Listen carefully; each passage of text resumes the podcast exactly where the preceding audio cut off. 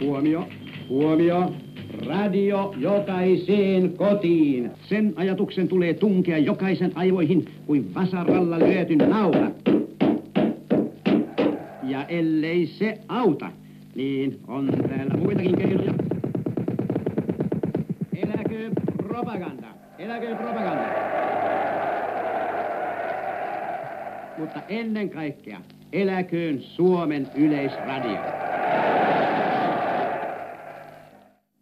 Vuorineuvos Martti Mustonen, te olitte sodan aikana tekemisissä Yleisradion kanssa ja sodan jälkeen teitte muun muassa maatalousohjelmia.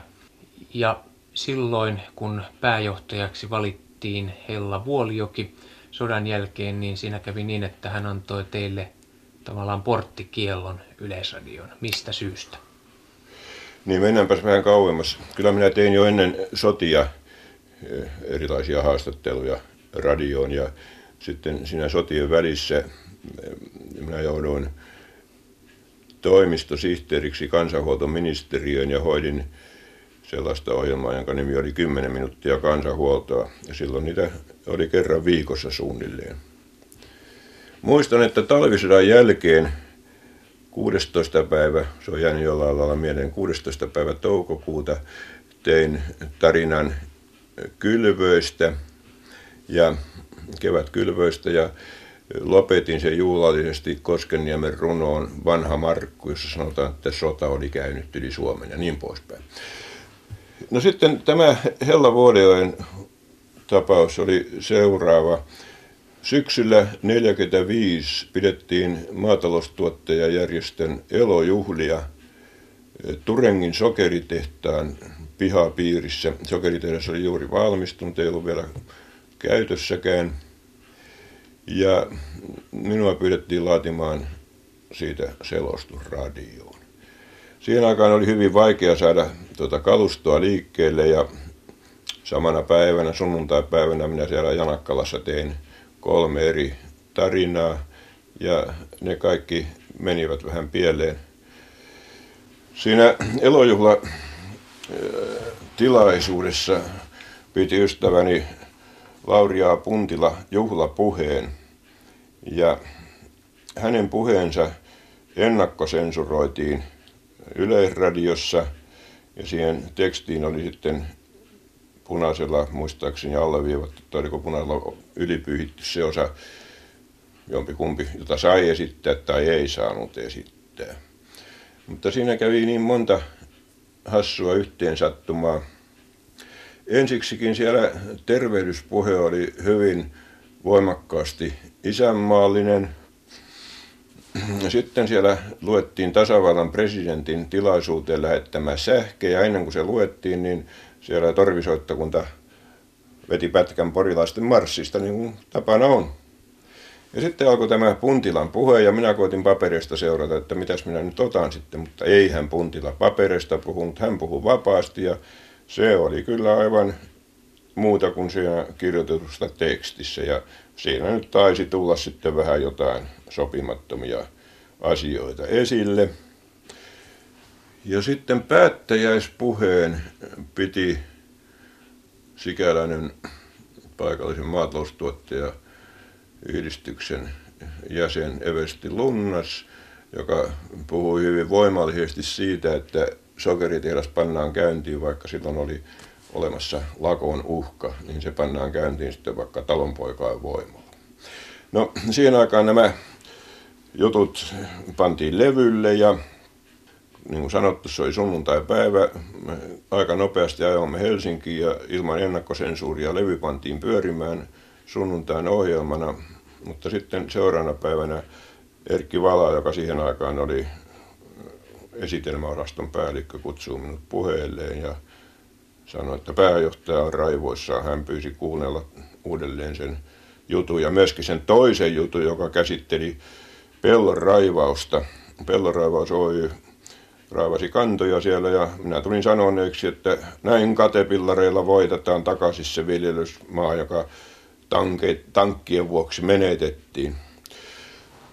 No niin, minä olen aika totinen poika, mutta vielä totisemmaksi minä tulin, kun Vala sanoi, että pitäisi mennä sinne pääjohtajan puheille. Ja minä menin ja koputin oveen tai joko siinä joku laite, jota painettiin, sitäkään en muista. Ja menin ja pokkasin ja ilmoitin, kuka olen. Ja sieltä sitten tuli niin kuin tykin putkesta, että minä vannon, että tämä on viimeinen kerta, kun agronomi esiintyy Suomen yleisradiossa. Ja niinhän se porttikielto on ollut voimassa näihin päiviin saakka. Minä voin kyllä mainita, että kyllä minä sitten sieltä Fabianin kadun toimistosta lähtiessä niin poikkesin silloisen talouspäällikön myöhemmin Yleisradion pääjohtajana toimineen Einar Sundström. Einar Sundströmin puheille ja sanoi, että eikö näistä jutuista nyt sentään saisi tekijäpalkkia ja päivärahan, mutta Sundström oli nuuka mies, eikä hän maksanut muuta kuin siitä, mikä oli mennyt maailmalle, vaikka se olikin sitten kiellettyä tavaraa. No tehän, te siis olitte tällainen freelance-toimittaja siis tavallaan siihen aikaan. Kyllä, eikä niitä vakinaisia toimittajia Yleisradiossa kovin paljon ollutkaan. Pekka Tiilikaisen kanssa me teemme aika monta tarinaa radion karjalaisperheistä. Toinen niistä oli tuolla Vesivehmaalla ja toinen Lopen Topenolla ja Pekka, kun ei tuosta maataloudesta oikein paljon sanonut ymmärtävänsä, niin tarvitsi sitten asiantuntijaa mukana. Ja niitä juttuja minä tein aika useita myöskin, siis ihan noin freelancerina. Mutta minä luulen, että mulla oli, tai mulle sanottiin ainakin, että mulla oli freelanceri ennätys vuosituotannossa. Niitä oli 70 tarinaa vuotta kohti ja se kai niihin aikoihin oli aika paljon. Ja tämä siis katkesi tämä radiotoimittajan ura tähän pääjohtaja Vuolioen porttikieltoon. Joo, sen, sen jälkeen minä en ole ollut radiossa ja kerran kun mä pyydettiin televisioon, niin minä sanoin, että minä voin tulla sinne, kun mulla on porttikielto ja silloin se vähän naurettiin, mutta nyt se nämä on sitten lakannut olemasta voimassa tämän haastattelun yhteydessä. Kiitoksia paljon. Agronomi Atte Pakkanen, te olette ollut heti sotien jälkeisestä ajasta lähtien aina viime vuoteen 78 saakka yleisradiotoiminnan kimpussa hyvinkin voimakkaasti. Silloin sotien jälkeen te tulitte Yleisradioon, olitte tällaisen maataloustoimikunnan jäsen vai kuinka, ja sitten olette ollut toimittajana vuosina 52-54 ohjelmaneuvoston jäsen jo 40-luvulla ja erittäin pitkään hallintoneuvoston jäsenenä ja kymmenen vuotta toimitte myöskin hallintoneuvoston puheenjohtajana. Pian 40-luvulla Hella Vuoliosta tuli pääjohtaja, niin kyllä hän aika reippaasti toi mukaan myöskin politiikkaa. Siis sinänsä politiikkaa on yleisessä mielessä. Pienoisparlamenttihan ennen kaikkea oli sitten yksi kaikkein kuuluisimpia juuri politiikan tekijöitä, eh, mutta eh, myöskin alkoi tulla eh, suoranaista puoluepolitiikkaa ohjelmistoon mukaan. No miten maalaisliiton piirissä suhtauduttiin näihin ohjelmiin ja etenkin pienoisparlamenttiin? Sosiaalidemokraatit esimerkiksi arvostelivat pienoisparlamenttilähetyksiä siitä, että pääjohtaja Vuolioki itse kutsui henkilöt keskusteluun eivätkä puolueet päässeet niihin juuri vaikuttamaan. Oliko maalaisliiton kannalta tässä jotakin vialla? Sikäli kun muistan noilta ajoilta, niin ei, ei maalaisliiton taholta tässä suhteessa kritiikkiä esiintynyt. Ehkä se johtui myöskin siitä, että henkilö, jonka Hella Vuoli oli, oli valinnut tähän, niin oli niin sanavalmis ja, ja terävä poliitikko kuin nykyinen tasavallan presidentti, joten tuskin me olisimme kyenneet itsekään sinne parempaa valitsemaan. En minä tässä mielessä muista kritiikkiä eh, maalaihton taholta, paitsi sitten myöhemmässä vaiheessa kylläkin lähdettiin siitä, että pienoissa parlamenttiakin pitää jäsentenkin osalta sikäli kehittää, että kun etukäteen tiedetään, mikä aihe siellä tulee olemaan keskeisenä esillä, niin pyrittiin sitten jonkin verran vaihtamaankin näitä äh, pienoisparlamentin jäseniä, jolloin koitettiin äh, eduskuntaryhmästä löytää sellainen, kansanedustaja, jonka, jonka, joka erityisesti juuri näitä asioita harrasti ja oli näiden asioiden asiantuntija. Mutta kyllä minunkin korviini tuli tietoja siitä, että eräät muut puolueet olivat aika lailla tyytymättömiä pääjohtaja Vuolioen tapaan itse valita nämä pienoisparlamentin jäsenet. Ja nimenomaan juuri sosiaalidemokraatit olivat tyytymättömiä. No te olitte tuolloin 40-luvulla, 46, 7, 8 muistaakseni, ohjelmaneuvoston jäsen. Ja silloin vuonna 1948 keväällä tuli eräs esimerkki, pienoisparlamenttiakin koskeva esimerkki esille voimakkaan poliittisen kiistelyn kohteeksi, jossa te olitte myös osallisena. Mikä tämä tapaus oli? Ja ilmeisesti kysymys on tästä YYA-sopimuksesta ja sen ottamisesta pienoisparlamentin pienoisparlamenttiin keskusteltavaksi. Siinähän oli tilanne sellainen, että sen jälkeen kun tästä oli tieto tullut, että generaalissimus Stalin oli lähettänyt Paasikivelle, presidentti Paasikivelle tällaisen kirjeen, jossa ehdotettiin saman tapasta sopimusta, minkä esimerkiksi Unkaria, muistaakseni Rumania olivat jo solmineet, niin, niin tuota, nimenomaan kommunistit olivat sitä mieltä, että sitä, se pitää ottaa nyt sitten välittömästi myöskin pienoisparlamentissa pohdittavaksi. Kumminkin tämä asia oli niin vaikea ja arka, ja valtaosa Suomen kansasta siitä ei sillä, siinä vaiheessa tiennyt juuri paljon mitään mitään ja Paasikivi halusi itse alusta loppuun saakka pitää tarkasti nyöri käsissään tämän asian hoitoa silmällä pitäen.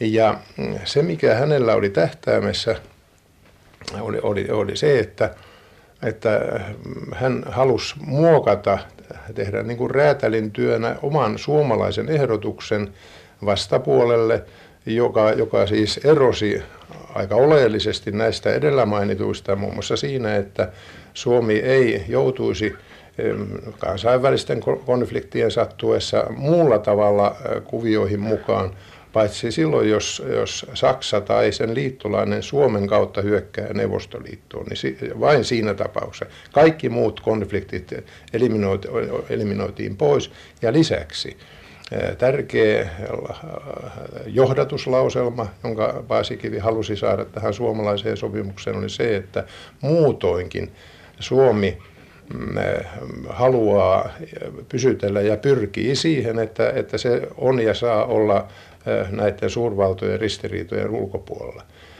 Siis tätä me emme vielä silloin tienneet, mitä Paasikivi valmisteli ja nyt olisi pitänyt tästä yleisluontoista asiasta lähteä keskustelemaan, jota siis ei kovin hyvin tunnettu. Ja toisaalta tie, myöskin vastuunaisepiirit tiesivät sen, että, että ei ole viisasta lähteä näin tärkeässä ja vaikeassa asiassa ennakkoon julkisesti keskustelemaan, vaan on annettava nyt sitten valtion ulkopoliittiselle johdolle – aikaa ja, ja rauha valmistella niin hyvää ehdotusta kuin, kuin se on mahdollista. Ja tästä syystä ei, eivät kommunisteja lukuun ottamatta muut halunneet, että sitä keskeneräisenä lähdetään ollenkaan repostelemaan. Ja siitä tuli aikamoinen kalapaliikki sitten. Kävi niin, että Koskiluoma, ohjelmajohtaja Koskiluoma, joka oli samalla pääjohtajan sijainen, oli tämän ensin kieltänyt että tämmöistä asiaa ei oteta esille. Niin pääjohtaja Vuolijoki oli silloin itse matkoilla. Joo, se johtuu juuri siitä, että hän niin kun oli VT-pääjohtajana, hän kielsi, että ei tätä oteta esiin.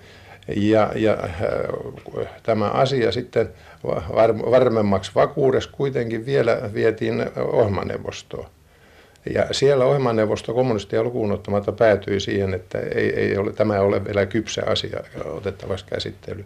Kun, kun Hellavuolikin sitten palasi ulkomaanmatkaltaan, niin hän oli aika lailla tuohtunut, että Koskiluoma tällä tavalla rupeaa sananvapautta rajoittamaan. Ja tämä otettiin uudestaan ohjelmaneuvostossa esiin. Ja siellä syntyi sitten aikamoinen keskustelu ja hyvinkin vilkas ja, ja vähän kiivaskin. Ja, ja myöskin ministeri Murto oli mukana siellä ja hän voimakkaasti yhdessä pääjohtajan kanssa ajoi sitä, että tämä pitää ottaa nyt pienoisparlamentin ohjelmaan. Ja, ja että muutoinkin pienoisparlamentti saa itse aina valita ohjelmansa, se ei kuulu muille. Niin, ministeri Murto oli siis SKDLn edustajana hallituksessa, kulkulaitosten ja yleisten töiden ministeri. Kyllä, siihen aikaan Yleisradio kuului sitä paitsi organisatorisestikin tämän ministeriön alaisuuteen. Että hän oli siis varsin keskeinen henkilö. Ja äh, siellä sitten äh, asiasta äänestettiin kiivaan keskustelun jälkeen ja kävi taas ilmi, että kommunistia lukuun ottamatta kaikki muut halusivat, että asiaa ei tässä vaiheessa oteta vielä esille. kun tämä oli näin mielenkiintoinen kokous, niin minä sitten kävelin silloisen maakansan päätoimittajan Juttusille, Pentti Sorvali Juttusille ja kerroin hänelle tästä. Ja hän tietysti lehtimiehenä heti innokkaasti halusi tehdä jutun päivän lehteen. Ja niin, niin sitten tekikin. Ja se oli vähän noin niin railakkaasti otsikoitu, että kommunistit kiivailivat tämän asian puolesta ja, ja että lisäksi vielä siellä tekstissä mainittiin, että Murto vielä vähän uhkaili, että jolle että nyt lähde keskustelemaan, niin kyllä vielä jonkin ajan perästä puhuttekin. Ja tästä oli se seuraus, että kun seuraava ohjelmaneuvoston kokous pidettiin, niin pääjohtaja otti ennen kuin viralliset asiat alkoivat, otti asian esille ja halusi antaa minulle muistutuksen siitä, että hän epäili, että minä olisin antanut nämä tiedot ja hän sitä paitsi epäili kyllä ihan oikein. Ja, ja, tuota, ja että nämä tiedot on virheellisiä. Ja lisäksi, että ei ohjelmaneuvoston jäsenillä ole lupa antaa haastatteluja tämmöistä asioista näistä kokouksista. Nyt sattui niin, että, että pääjohtaja Vuolijoki oli myöskin antanut itse henkilökohtaisesti juuri sanoilla vähän aikaisemmin haastattelun. Ja minä sitten en, ennen kuin tästä kantaa otettiin, annetaanko mulle muistutus vai sopimattomasta menettelystä vai eikö, niin minä sitten puolestaan sanon, että myöskin pääjohtaja on samalla antanut omat haastattelunsa, että jos kerran on säädös, että, että täältä ei saa antaa yksityiset ohjelmaneuvoston jäsenet, niin kyllä se sitoo kaikkia, että ne on niitä virallisia lausumia vaan kun annetaan eikä mitään muuta, että jos minulla nyt ehdotetaan tässä tällaista nuhdetta, niin minä ehdotan, että samanlainen ehdotetaan myöskin pääjohtajalle josta äh, siinä sukeutuu aikamoinen keskustelu, jolloin eräät äh, oman neuvoston jäsenet, muutkin kuin maalaisliittolaiset, sanoivat, että kyllä se äh, maakansan uutinen heidän mielestään oli oikein, että ei enää mitään sopimatonta ollut. Ja kun asia sai tämän tällaisen käänteen, niin puheenjohtaja Vuolijoki oli siis oman neuvoston puheenjohtajana, niin taitavana puheenjohtajana huomasi, että nyt on parasta sitten äh, hoitaa asia niin, että hän sanoi, että jospa sitten sovittaisi, että ei anneta kellekään mitään nuhteita. Ja niin tämä asia sillä erää sitten saatiin pois päiväjärjestyksestä. Ja pienoisparlamentti ei siis tuolloin keskustellut aiheesta ystävyys- ja yhteistyö- avunantosopimus? Ei, se lykättiin sitten niin pitkäksi aikaa, että saatiin todellakin ratkaisu, joka sitten niin kuin jälkeenpäin tiedämme osoittautui juuri Paasikiven viisaan ja taitavan toiminnan ansiosta niin valtakunnan kannalta erittäin merkittäväksi ja tärkeäksi ja omana käsityksenä sanoisin tänä päivänä, että oli varmasti hyvä, ettei menty sotkeen Paasikiven hyviä suunnitelmia kesken kaikki. Sitten melko pian tämän jälkeen tapahtui Yleisradiossa suuria mullistuksia, tosin vasta seuraava vuonna eli vuonna 1949. Silloin säädettiin tämä paljon puhuttu Lex Jahvetti, jolloin Yleisradion hallintoneuvoston vaali tuli eduskunnan toimitettavaksi, kun aikaisemmin valtioneuvosto oli nimittänyt Yleisradion hallintoneuvoston jäsenet. Ja tällä oli paljon seurauksia sitten Yleisradion sisälle, muun muassa se, että pääjohtaja Hella Vuolijoki erotettiin. Te olitte silloin jo vuodesta 1948 myöskin eduskunnan jäsen ja olitte sitä kautta mukana vaikuttamassa tämän Lex Jahvetin syntymiseen. Mitkä olivat nämä perustelut? Olivatko ne enemmän ohjelmapoliittiset? Tässä Lex Jahvetin perusteluissa todetaan, että että kun on kysymys näin tärkeästä viestintävälineestä kuin, kuin silloinhan televisiota vielä ei ollut kuin radio, niin on välttämätöntä, että sen ohjelmapolitiikka saadaan niin paitsi hyväksi, niin tasapuoliseksi myöskin poliittisesti, että se tyydyttää todella tasapuolisesti kaikkia erilaisia ajatussuuntia, poliittisia ja muita ajatussuuntia. Ja päädyttiin siihen, että et, oltiin siis to, tyytymättömiä siihen, että, että tilanne si, siihen aikaan ei ollut tällainen, että, että oli liian paljon yksipuolisuutta nimenomaan juuri tänne kommunistiseen suuntaan. Ja tällä tavalla haluttiin stabilisoida, tasapainottaa tilanne ja katsottiin, että kun Suomen kansa valitsee kansan edustajat, niin silloin juuri eduskunta on sopivin instanssi, joka, että eduskunta on se, joka valitsee hallintoneuvoston ja se puolestaan sitten vaikuttaa asioiden kulkuun, muun muassa valitsee johtokunnan. Ja tällä tavalla se, sillä oli kyllä hyvinkin voimakkaasti ohjelmapoliittinen merkitys ja vaikutus. On syytä muistaa, että kun 48 vaadit pelattiin, niin, niin sitä ennen esimerkiksi sosiaalidemokraatit olivat erittäin voimakkaan kampanjan pystyttäneet, ei vain Yleisradiota ajatellen, vaan noin laajemmaltikin yleisesti ottaen eh, otsikolla eh, jo riittää pakkodemokratia.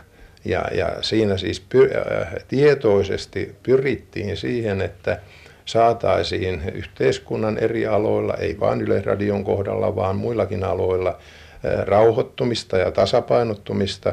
Ja niin kuin muistamme 48 vaaleissahan sitten kommunistit kärsivät historiansa suurimman vaaditappion 11 edustajapaikkaa SKDLn eduskuntaryhmä menetti, ja tällähän oli hyvin laajakantoiset seuraukset.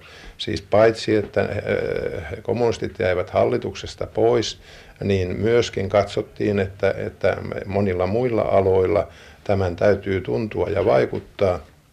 Kouluhallituksen pääjohtajan paikka, joka, jonka he olivat saaneet, siellä tapahtui vaihdos ja no, sisäministeri oli sitä ennen jo vaihtunut, joka oli kommunisti ja siis kommunisti kokonaisuussaankin jäivät sitten hallituksesta pois pitkäksi aikaa.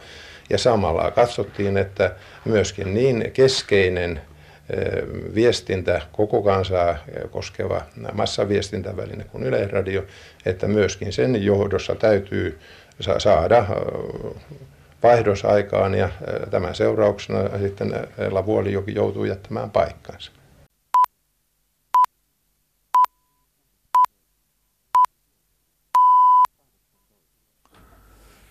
Huomio, huomio kaikki pikkuystävät. Tervetuloa Yleisradion juhlavastaanotolle. Lähetys Studio kahdesta alkaa. No niin, saivathan aikaan kultaisen nuoruuden. 60-vuotiaan kultainen nuoruus siinä on jo muistelemista vai mitä pääjohtaja Kiuru? Kyllä oikeastaan pitäisi enemmänkin muistella. Me elämme liian paljon tätä päivää ja joudumme nykyään katselemaan tulevaisuuteen, mutta emme pysähdy riittävästi niihin kokemuksiin, joita Yleisradio on hankkinut kaikina näinä kuutena vuotena, vuosikymmenellä. Me ymmärrämme ehkä nyt paremmin ihmisten elämäntilannetta ja enemmän katsomme sitä, mitä he ovat kokeneet, kuin ehkä takavuosina, jolloin me kerroimme enemmän, mitä heidän pitäisi tietää.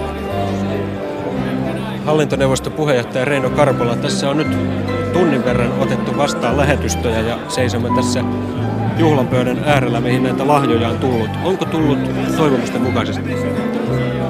Yllättävän paljon minun mielestä ja arvokkaita. Muun muassa tuo kuva vanhasta Pasilasta panee ajattelemaan menneisyyttä ja panee ajattelemaan tätä päivää ja panee ajattelemaan tulevaisuutta. Pasilan kasvot on muuttuneet, niin on muuttuneet yhteiskunnankin kasvot ja tämä velvoittaa myös Yleisradiota seuraamaan yhteiskunnan kehitystä ja kehittymään yhteiskunnan kehityksen mukana. Niin tuossa kuvassa todellakin Pasila näyttäytyy hyvin idyllisenä. Tänä päivänä se on moderni kivikylä. Tosin tämä länsipuoli onnistuneempi kuin itäpuoli, mutta Joo, näin on. Meidän tämä parlamentaarinen valvonta kyllä eh, kumoaa sen, jos joku eh, suuntaus yrittää tämmöiseen yksin eh, valtaan, hegemoniaan. Mutta on selvää, että joku asia, joku ohjelma saattaa olla jollekulle vastenmielinen, jos se on esimerkiksi hänen ennakkoluulojensa kanssa ristiriidassa. Ja näin ollen hyvin helposti leimataan ohjelmat, mutta pitkän päälle tämä valvonta on hallinnassa ja, ja tämmöiset tämmöiset tuota, niin, liotellut ö, ö, ohjelmamuodot jäävät pois. Suvaitsuvaisuuttakin on oltava siinä mielessä, että jos joku pienempikin kuulijaryhmä, katsojaryhmä haluaa jonkun ohjelman tyypin, vaikka se saisi voimakastakin arvostelua, niin tämän pienemmänkin ryhmän täytyy Yleisradion, joka on julkisen palvelun tiedotusväline, taholta saada haluamiaan ohjelmia. Tämä on tietysti aika vaikea kysymys. Se on vaikea sen takia, että Yleisradion kaikki tuotanto on kansalaisten arvosteltavissa, nähtävissä ja kuultavissa. Toista sellaista tuotantolaitosta tässä maassa ei liene ja, ja arvostelua tietysti tulee, mutta lähdemme siitä, että kun mahdollisimman moni Suomen kansalainen olisi Yleisradion toimintaan tyytyväinen, niin silloin olisimme saavuttaneet jo melko hyvän tavoitteen. Pepsi Pertti Paloheivo, hyvää päivää. Ja päivää vaan. On 60-vuotisjuhlan tunnelma entisenä Yleisradion johtajana? No kyllä, kyllä mä hirmuisesti nautin täällä mukanaolosta siitä, tällä tapaa vanhoja hyviä ystäviä, niin kuin tämän kansanedustaja Paasilinnan ja monta, monta, monta muuta. Mutta ennen kaikkea se, että, että, että pääsee tähän ilmapiiriin ja atmosfääriin, joka Yleisradion ympärillä on kaik- poikkeava kaikista muista suomalaisista organisaatioista, yrityksistä puhumattakaan. Tämä ilmapiiri on erilainen, avoin, välitön. Siinä on ollut tietenkin pieniä semmoisia haaksirikkoja, joskus on köli ottanut karille, mutta tämä ilmapiiri on erilainen kuin missään muussa työyhteisössä Suomessa, väitän näin. Siis vakuutusjohtajan sydän halajaa takaisin tänne, niin? En minä sano, että halajaa takaisin, mutta kyllä lämmöllä muistelen näitä vuosia. Ne olivat aika värikkäitä, joskus raskaitakin, mutta lämmöllä muistelen niitä ja mulla, mulla, mulla on hyvä mieli. Ja tässä on entinen eh, radio- ja televisiotoimittajaliiton puheenjohtaja sanonut, että hyvä omatunto. Mutta Reino Paasilinna emme päästä nyt nostalgoimaan. Uskomme muutenkin, että haikaile takaisin, vai haikaile? No ei, minä no haikaile. Mitäpäs tässä? Voihan sitä ihminen luo heiniä muuallakin, eikö niin? No ilman muuta. Jos, jos tämä suomalainen yhteiskunta käyttäytyy näin passiivisesti, tämä lainsäätäjät, joka, josta yksi edustaja on tässä vieressä, niin ja koko se virkakoneisto tähän kysymykseen ja teknologia koko ajan menee eteenpäin. Tekniikka, koko nämä, tämä hirmuinen kehitys, niin tämä firma jää jalkoihin. Tämä, tämä hieno yleisradio jää, jää, jää tämän teknologisen kehityksen ja tämän lainsäädännöllisen kehityksen niin väliin putoja. Pieni kriittinen huomio, mutta tämä on mielipide. No, se ei ole ihan todennäköistä. Kyllä minä uskon, että Yleisradio teknisesti pystyy pysymään ajan tasalla jatkossakin. Ehkä mä sen verran jatkan tätä, että nyt ei ole kysymys teknologiasta, vaan tämä lainsäätäjä ei seuraa teknologian kehitystä. Tämä tekniikka kehittyy niin huikeita vauhtia ja lainsäätäjä ei seuraa sitä ja siihen rakoon putoo Yleisradio. Kyllä minusta Yleisradion kehitys, teknostruktuuri Yleisradiossa, siis tämä, tämä talot ja bunkkerit, niin nämähän ovat ohjanneet Yleisradiotoimintaa kohtuuttomasti ja siitä me ollaan aina eri mieltä johtaja Larkan kanssa. Kello on aivan kohta 17 ja täällä Ylen ykkösessä radioidaan nyt ison pajan vihkiäisjuhla suorana Yleisradion uudesta päärakennuksesta. Yleisradion isosta pajasta ei saa muodostua eristäytyneen mediamaailman napaa, jonka ympärillä ohjelmien tekijät kuvittelisivat kaiken pyörivän. Kosketusta yhteiskuntaan, yhteiskunnan ja ihmisten arkitodellisuuteen ei saa koskaan kadottaa. Paradoksaalinen ohjelmatuotannon iskulause voisi siitä syystä esimerkiksi kuulua ulos isosta pajasta mukaan elävään elämään. Tämä rakennuksen tehtävä koskettaa yhteiskuntamme ydintä. On tarkasteltava ympäristömme tapahtumia tietysti, mutta myös annettava mahdollisuuksia demokratian toteutumiselle. Teoriat, joiden mukaan viestinnän tehtävänä olisi vain todellisuuden heijastaminen, eivät ole koskaan pitäneet paikkaansa. Viestintä luo itse todellisuutta. Aiheena on Yleisradion tulevaisuus. Juha Kulmanen, olepa hyvä. Kiitoksia. Täällä juuri tilaisuus musiikkeineen päättyi. Aplodit tasavallan presidentti ja rouva Koivisto kävelivät tästä ulos pääjohtaja Reino Paasilinnan seurassa. Täällä lasit odottavat täytettyinä, ja, mutta presidentti lähtee seurueineen nyt tuonne kiertämään tätä taloa. Ja ihmiset nyt sitten hajaantuvat tässä juhlallisuuksiin. Ja tästä tapaan ensimmäisenä entisen pääjohtajan Einos Revon. Miltä tämä juhlatilaisuus tuntuu? No juhlalliseltahan se aina tuntuu tämä. Onko Yleisradio muuttunut kovin siitä, kun itse lähdit täältä pääjohtajapallilta? No tässä vaiheessa toinen asian osaan sanoa, että kuinka paljon, onhan se muuttunut paljon.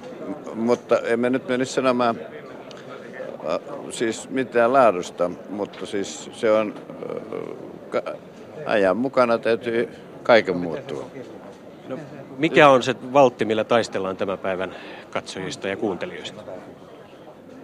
No kyllä, kyllä se on samat vanhat konstit, että täytyy tehdä sellaisia ohjelmia ja aiheuttaa siis sellaista vastareaktiota yleisössä, että ne pysyvät kiinni. Mutta eihän ole tarkoituskaan, että etteikö muut mediavälineet saisi myös vaikuttaa lehdistöä, lehdistö ynnä muut. Mutta kyllähän radilla ja telkkarilla on yli, ylivoima, jos osaa sitä käyttää sitten palvelutehtäviin. No miltä tämä iso paja vaikuttaa näin no 60-luvun pääjohtajan silmiin? Niin, no meidän pidä tästä arkkitehtuurista. Se ole, siis, mä olen ehkä hiukan niin vanhanaikainen siinä suhteessa. ja ehkä tähän täytyy tottua. Tähän ilmapiiri. Tuo Pääsellinen mainitsi, että tämä symbolisoisi niin kuin ikkunoillaan avoimuutta, mutta mä epäilen, että se on vähän, vähän heikosti keksitty selitys. Sehän on nykyarkkitehtuurissa lasin käyttö aika, aika yleistä. Toivottavasti ikkunoita tai laseja ei rikota sitten.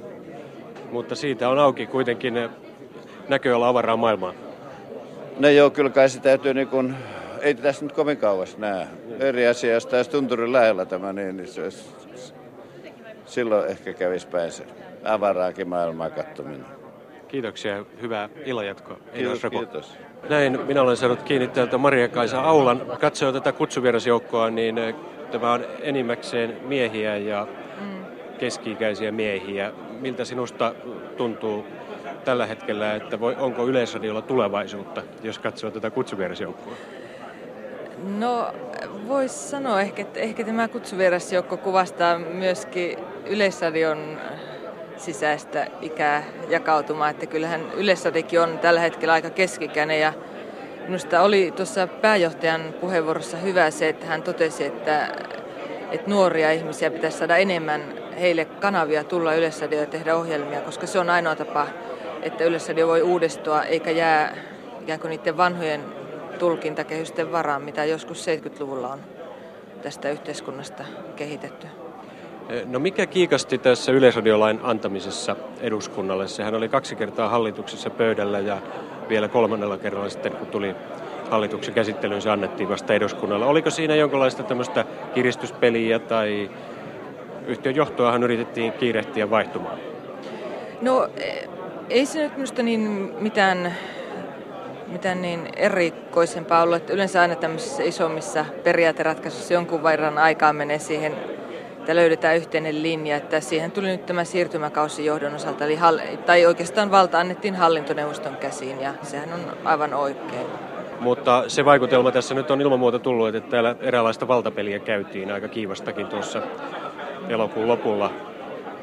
Onko nyt niin, että Yleisradion hallintoneuvoston jäsenenä nyt kysyn siltä, näyttääkö siltä, että Yleisradion johtajisto taistelee vallasta niin kivasti nyt keskenään, että yhteistyökyky alkaa rakoilla? No, no voi tietysti joitakin tämmöisiäkin piirteitä olla, että, mutta minusta oli hyvä nyt, että tämä laki tulee voimaan ensimmäinen ensimmäistä 94, jolloin päästään heti uuteen tahtiin ja hallintoneuvosto voi sitten ratkaista asian yhtiön kannalta parhaalla mahdollisella tavalla, koska sehän siinä on pääasia eikä jonkun puolueen tai tai muun etu, vaan se, että Yleisradio pärjää tässä kilpailussa, mikä nyt on aika kova ja kyllähän se radion osalta pärjää hyvin, mutta TVn puolella on ongelmia. Kyllä voi tietenkin käydä niin, että... että, että siis voitko sanoa niin, että jos sinusta tulee toimitusjohtaja, et ole sitonut käsiäsi jo etukäteen tiettyihin tuleviin nimiin? No ei kato, ollaanhan me vielä siinä vaiheessa, että, että, että se on puhdasta spekulaatiota se, että voisiko hallintoneuvosto tulla tätä kysymystä mulle edes esittämään, esittämään joten, joten, joten mä palaan takaisin tuohon alkuun vain siltä osin, että, että se on selvää, että kun muutosta viedään läpi aikaisempaan kulttuuriin, niin, niin siinä on vähän jäänteitä vanhasta ja vähän sitä uutta. Ja, ja toivon mukaan tasapaino on vain semmoinen, että se syntyy, syntyy sitten kivutta ja, ja, ja yhtiön kannalta niin kuin järkevästi se uusi hallitus. mutta et sano suoraan, että onko mitään tämmöisiä etukäteiskauppoja tehty? Ei siis, en mä ole ollut jäsen, osallistunut minkäänlaisissa kaupoissa. Kyllä mä vähän enenevässä määrin tässä ikään kuin vähän sivuraiteella kuljen näissä asioissa tietenkin aina sinne siihen hetken asti, kunnes jotain sanotaan mulle. Joko niin, että kiitos tästä, näistä 15 vuodesta, tai sitten, että olisiko tämmöinen homma kiva. No onko nyt valtataistelu meneillään nykyisen johtajiston piirissä ja halvaannuttaako se työskentelyä? No en mä kutsu sitä valtataisteluksi, mutta se on ihan selvää, että silloin kun on pientä turbulenssia ja epävarmuutta tulevista järjestelyistä, niin, niin eihän se voi olla vaikuttamatta. Ja, ja, ja, ja, tämä on niin kuin minun mielestäni yksi niistä seikoista, jonka takia kannattaisi vakavasti harkita, että kaikki johtajat eivät ikään kuin lopettaisi samalla hetkellä ja, ja, ja meillä aina olisi tämmöinen iso karuselli päällä, vaan että se olisi vähän luonnollisempaa se, että yksi lopettaa tuolloin ja toinen tällöin ja, ja, ja, ja, ja arkielämään kuuluvaa prosessia olisi sitten se, että mietitään kuka ottaa vastuun tuosta yksiköstä. No nyt kun tätä turbulenssia on ja et suostu sanomaan sinne etkä tänne, että mikä, Juu, mikä on positiossa tässä vain lehdistä voimme lukea, että Joo, vähän nimi, nimi Arne Vesperi on kovasti korkealla veikkailulla, veikkailuluissa. Mutta mikä mahtaa olla syy siihen? Sinä olit ajamassa aikanaan kolmos TVtä tätä ratkaisua, Joo. joka nyt sitten syntyy ja siitä on syntynyt MTV3. Ja nyt tässä Yleisradiollakin ratkaisussa MTV on saanut oman toimilupansa. Oliko se ja tämä kehitys, joka on nyt tapahtunut, niin sellainen kuin itse aikanaan toivoit? No en, olisi, olisi kyllä vähän mahtipontista sanoa, että kaiken tämän näki 80-luvulla ja, ja, ja, ja tähän sitä silloin pyrki, kun niitä rakennejärjestelyjä tekemään. Kyllä siinä oli vähän raadollisimpia, lyhyttä, lyhytjänteisimpiä tavoitteita. Siinä oli oikeastaan yksi ihan selvä ja se oli se, että kun nähtiin, että tänne syntyy kaupallisia, kaupallisesti rahoitettuja paikallisradioita ja, ja tilaa on myös televisioeetterissä yhdelle, ainakin yhdelle eh, maan kattavalle kanavalle, tästä sitten syntyi se ajatus, että ei pitäisi antaa ainakaan tilaisuuden mennä ohi, eli pyrkiä katsomaan, että voiko Yleisradio itselleen rakentaa sen kanavan. Ja siitä se lähti sitten rullautumaan aika paljon niin, että, että, että, että syntyi kolmonen ja MTV on nyt tuolla kolmosverkossa. Siinä mitään on kyllä aika tärkeä asia se, että kun me katselimme tätä, tätä tulevaisuutta ja aprikoimme, että jos televisiomaa, siis eetterijakelu televisioon tulee MTVlle kilpailija, niin television mainonnan hinnan käy kyllä niin, että me saisimme katsella näiden tulotusmarkkojen perään, eli niiden markkojen perään, joita MTV meille nyt vuosittain tulottaa hyvin pitkään. Ja se uhka, että, että niitä rahoja lähti, lähdettäisiin jakamaan niin, että meille ei jäisi mitään, olisi niin kuin se liikkeelle, varsinaisesti liikkeelle paneva voima. No sitten minähän näitä yrityksiä, muun muassa lehdistön Joo. omistavan kanavan aikaansaamiseksi oli, mutta ne kuivuvat kokoon. Voisiko nyt kuitenkin ajatella niin, että tämäkin rakennelma, joka on syntynyt, on sellainen, joka ei yleisradiota kovin pitkään hyödytä. Siis 90-luvun, jos nykyiset sopimukset pitävät, mutta entä sen jälkeen?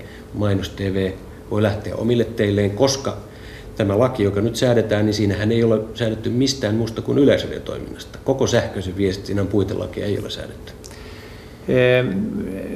kai tämä kehitys on sellaista, että, että, että kovin pitkälle ei sitä voi säädellä, vaan, vaan joutuu reagoimaan tilanteeseen, joka syntyy, ja tämähän, tämä kolmannen verkon synnyttäminen oli juuri sitä. No nyt Tämä tilanne tulee tietenkin muuttumaan 90-luvun jälkeen aika reippaasti siksi, että tapahtuu paljon. Tapahtuu verkkojen digitalisointi, satelliiteitse ensin ja sitten joskus maaverkot. Tämä tulee tietämään sitä, että, että ohjelmia voidaan jakaa tuhoton määrä, määrä kotitalouksille verrattuna tähän nyky, nykymäärään ja hinnalla, joka per kanava on aivan toinen kuin tämä tämän päivän hinta, joten kyllähän tässä paljon muuttuu ja ja yhtiöhän joutuu miettimään tietenkin sitä, että miten se tässä muutoksessa on mukana, pyrkii siis vahvistamaan asemia tätä perustehtävän suorittamista varten. En sitä kuitenkaan sanoisi, etteikö MTV tässä aika pitkälle vielä ensi vuosikymmenellä ole tässä peruskuviossa mukana. Onko se varma, että se on enää täysimääräisesti tämänkään vuosikymmenen? Joo, kyllä se tämän vuosikymmenen on, sillä kyllä sen ylivoimaisesti tehokkain tapa jakaa yhdestä pisteestä kaikkeihin koteihin se ohjelma on edelleen vuokrata meiltä noissa verkoissa ja kestää aikansa ennen kuin, ennen kuin siihen tulee todellista vaihtoehtoa. Se vaihtoehto tulee tietenkin, jos ne sanoo, että heille riittää 70 prosenttia Suomen talouksista. Toisaalta siihen heidän toimilupa sitten panee tiettyjä ehtoja, joissa todetaan, että sen pitää olla sen pitää olla kattavaa. Joten, joten en, en, en mä usko, että sieltä löytyy oikein fiksua vaihtoehtoa heille kovin nopeasti. Kuulimme tässä TV2 johtajan Arne Vesperin kommentit eh, yleisradiolain uudistamisesta ja siitä johtajapelistä, joka on ollut käynnissä. Sitten Teppo Turkki, onko peli vielä täysin avoin? No mä en ole itse ollut, ollut, ollut keväällä kritisoimassa niin tuloksen pohjalta TV1 johtajaa kampeamassa häntä ulos, koska mun mielestä tämä vastuutus täytyy olla aika selkeä nykyyhteisössä, että jos se ei onnistu työssään ja menee perseelle niin kuin TV1 meni, niin sitä vastuu kantaa se, joka siitä on vastuussa. vastuussa. Mutta kyllä kai tuossa semmoinen pari viikkoa sitten semmoinen aikamoinen ryöp, vanhan kulttuurin ryöpsähdys oli, oli päällä, että, että joka henki, hen, henkilöityy ja käytetään oikein todellista vanha-aikaista valtapeliä. Mä en ole itse niitä keskusteluja käynyt. Mutta kyllä se on, se on totta, että siinä käyty oikein semmoinen tosi 70-lukulainen meininki. No, mikä on Teppo Turkin resepti meidän ja tämän talon pärjäämiselle 1990-luvulla? No voisi sanoa sen, että tämä tilan, tilaisuus tänään on aika paradoksaalinen – ja laki on aika paradoksaalinen, että se antaa mahdollisuuden kahteen suuntaan. Ja mä toivon sitä, että tämän tilaisuuden niin kuin jäyhä ja kunniakas henki ei tarkoita sitä, että nyt niin kuin valettiin tämä Pasilanmäki betoniin ja tämä pysyy samanlaisena seuraavat kymmenen vuotta, mitä se on nyt. Vaan pikemminkin mä toivon, että tämä, tämä käynnistää prosessi, joka johtaa hyvin hengittävään, joustavaan, tehokkaaseen ja, ja, ja monitasoiseen, monikieliseen, moni, monia diskursseja sisällä pitävään yleradioon tuotantokulttuurin täytyy, täytyy avautua ja, ja tota, ohjelmiston täytyy olla toisaalta aika kunnianhimosta julkisessa palvelu, palvelussa ja, ja draamatuotannossa, mutta sitten toisaalta hyvin avointa siihen, mitä yhteiskunnassa tapahtuu. Mä itse pidän myös tärkeänä, että Yle kantaa vastuunsa riippumattomien tuottajien ja ulkopuolella tapahtuvan tuotannon kanavoimisesta omin, omin kan, oman niin ohjelmakanavissa. Uskotko, että pääjohtaja Paasilinnan toive siitä, että nuoria voitaisiin palkata tänne enemmän, niin toteutuu? No se mä sanoisin, että mä, mä en olisi palkkaamassa 200 nuorta niin kuin taloon töihin vakituiselle työpaikalle. Että kyllä mä suurimman osan rahan käyttäisin siitä, että mä tukisin firmoja ja työntekijöitä ulkopuolella ja kanavoisin sitä talenttia ja osaamista, enkä sitos heitä ikään kuin tähän vanhaan kulttuuriin. Niin päin se olisi ehkä sekä yhtiölle että koko audiovisuaaliselle alalle niin kuin parempaa ja kannattavampaa. Kiitos Teppo Turkki ja nyt lähdet presidentin kanssa illallisille. Näin on. Yle Planeetalle paljon postia tänne tasaraketti. Sinivalkoinen raketti. 30. Tervetuloa tutkimusmatkalle Yleisradioon. Matkanne aikana tutustutte yhtiön historiaan ja toimintaan. Voitte kuunnella katkelmia vanhoista radio-ohjelmista ja katsella näytteitä televisio-ohjelmista. Ohjelmanäytteiden lisäksi voitte tutkia radio- ja televisiotekniikkaa. Täällä olevien puolueiden toimesta muodostetaan maahan maaherra Miettusen johdolla enemmistöhallitus. Presidentti Urho Kekkonen on sairauden vuoksi kuukauden ajan estynyt hoitamasta tasavallan presidentin tehtäviä. Maasta sinä olet tullut. Seuraavana päivänä Somalia näytti toiset kasvonsa. Teen seuraavan äänestysesityksen. No tästä kun napautan ikkunan vasenta laitaa, niin pääsen urheiluplaneetalle. Menee yli 70 metriä. Ja näin Simpeleen Marja-Liisa Kirvesniemi. Ja mä omistan tämän maan mestaruus teille kaikille suomalaisille. Tavallinen ilmiö sodan edellä. Minkälaista vaivaa teillä nyt on ollut? Vaikka yöllä se sampo varastettiin. Minne me olemme menossa tällaisella hopulla?